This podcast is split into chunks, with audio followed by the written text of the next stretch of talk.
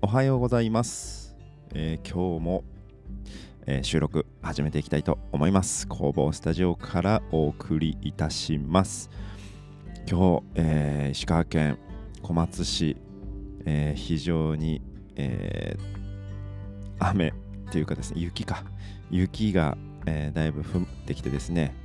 今で言うとそうですね足のくるぶしから足首にかけてぐらいまで積もっている状況です。今もですねちょっとまあ水分の雪がですね、えー降り続いていまして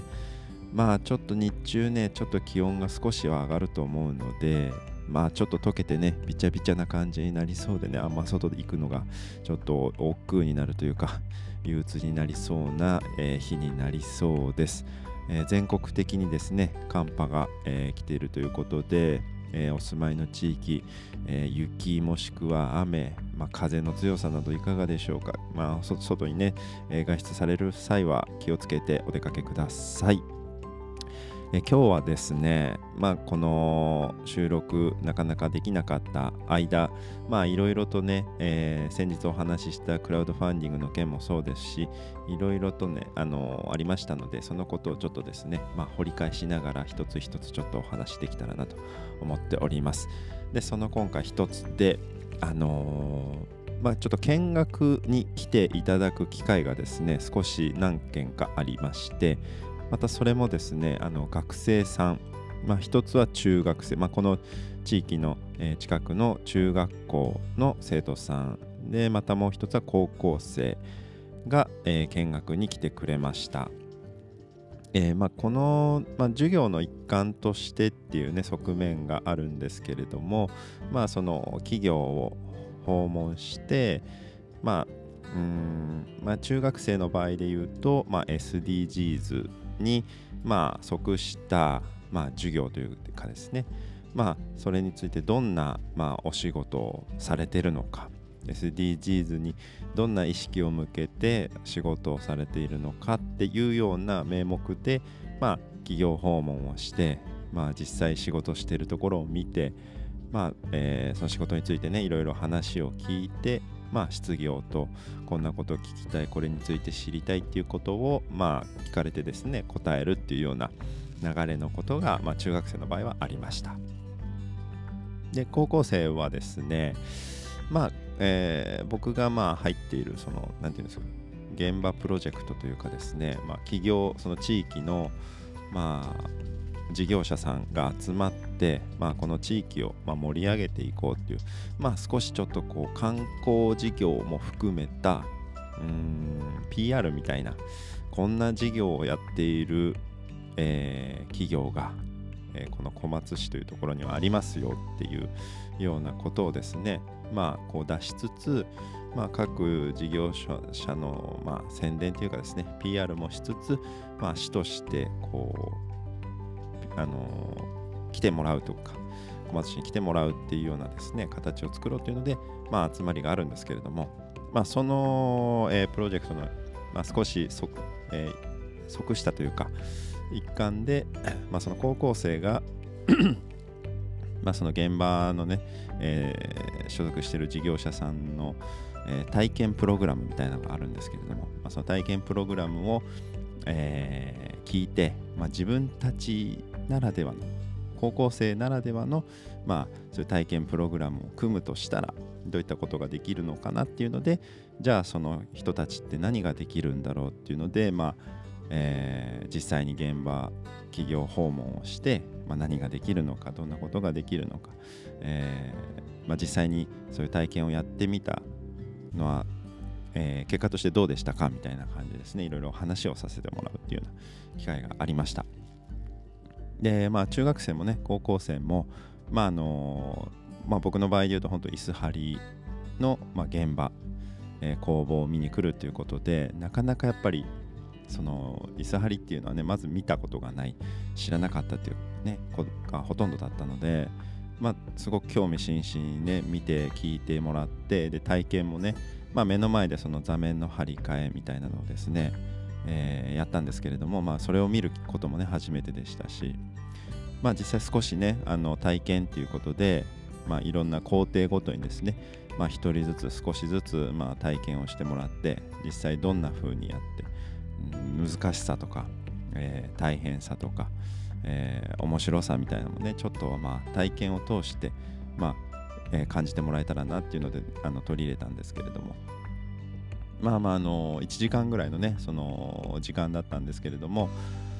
うんまああの興味を持って、えー、見て聞いてもらって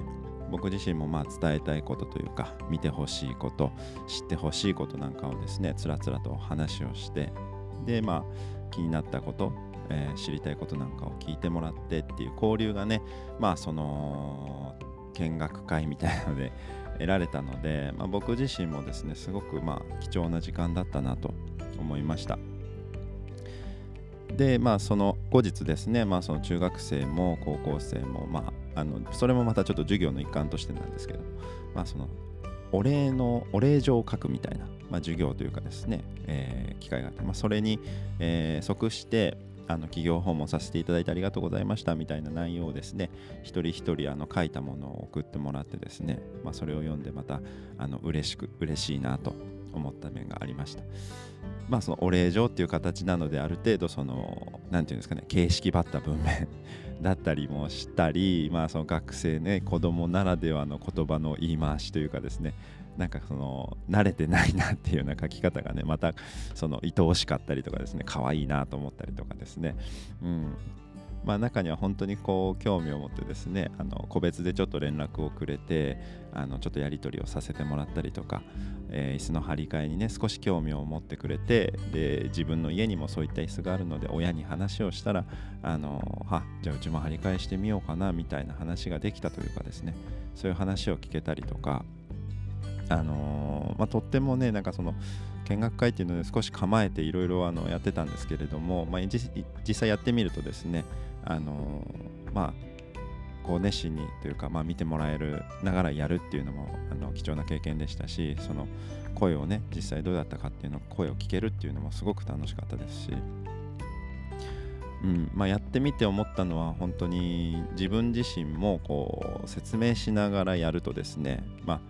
あもっとこういうふうに自分自身やらなきゃなとか改めてこう見えてくるもの。やっぱりこうルーティン化してる部分もやっぱりあってあの流れ作業みたいな感じでねその本当簡単な作業だったらやってしまうのでもう少しなんかこの辺こういう風にやった方がいいなとか、うん、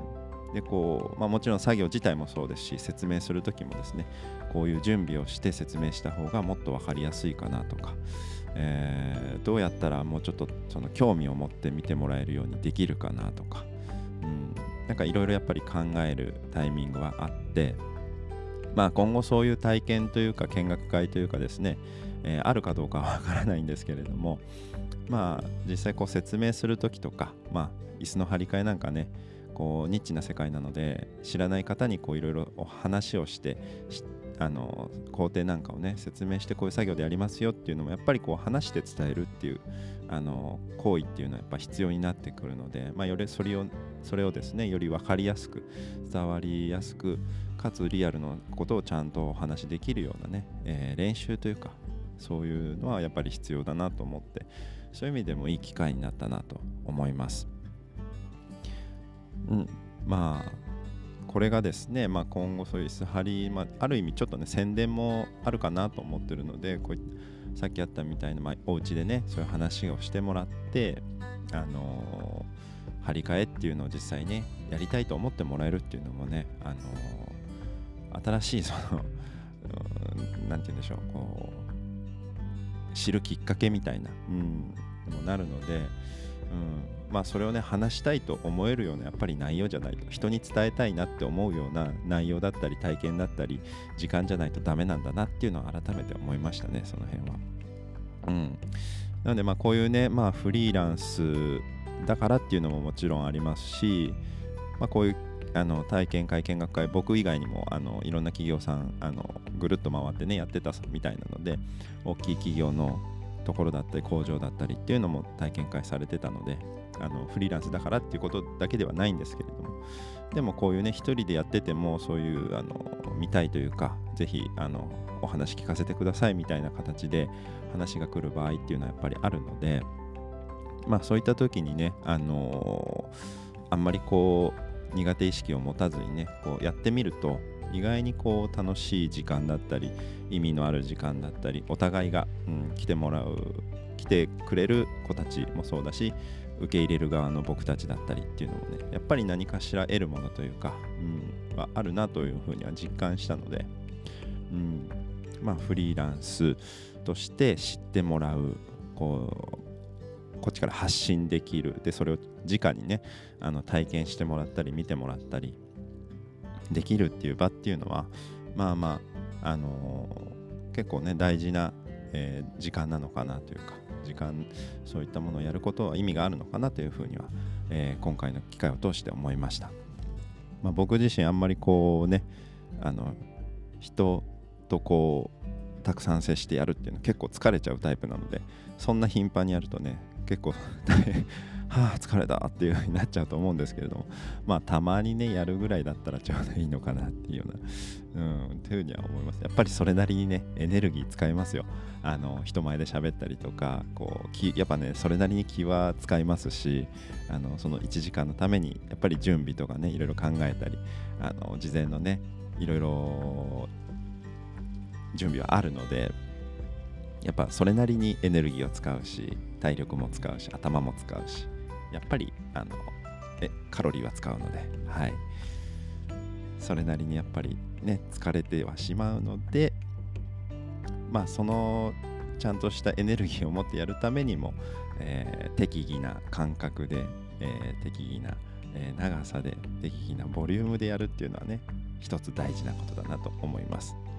自分がね全部やらなきゃいけないので一人だと。はい。まあまあそんなあの体験会見学会っていうのがあったありましたっていうねお話をちょっとさせてもらいつつまあそこをやってみた結果どうだったかっていうね自分自身どう思ったかっていうのをお話しさせてもらいつつうんまあぜひそういう機会があったらねあのぜひチャレンジしてみていただきたいなというようなお話でした。はい。という感じでですね、今日はこの辺りで終わりたいと思います。まあ、またね、ねクリスマス年末に向けてですね、えー、天気も荒れてきそうなので、えー、まあ、僕自身もねギリギリまではお仕事だったりするのでその間納品とか引き取りとかね打ち合わせとかでやっぱり外出ないといけない、えー、時間っていうのは多々あるので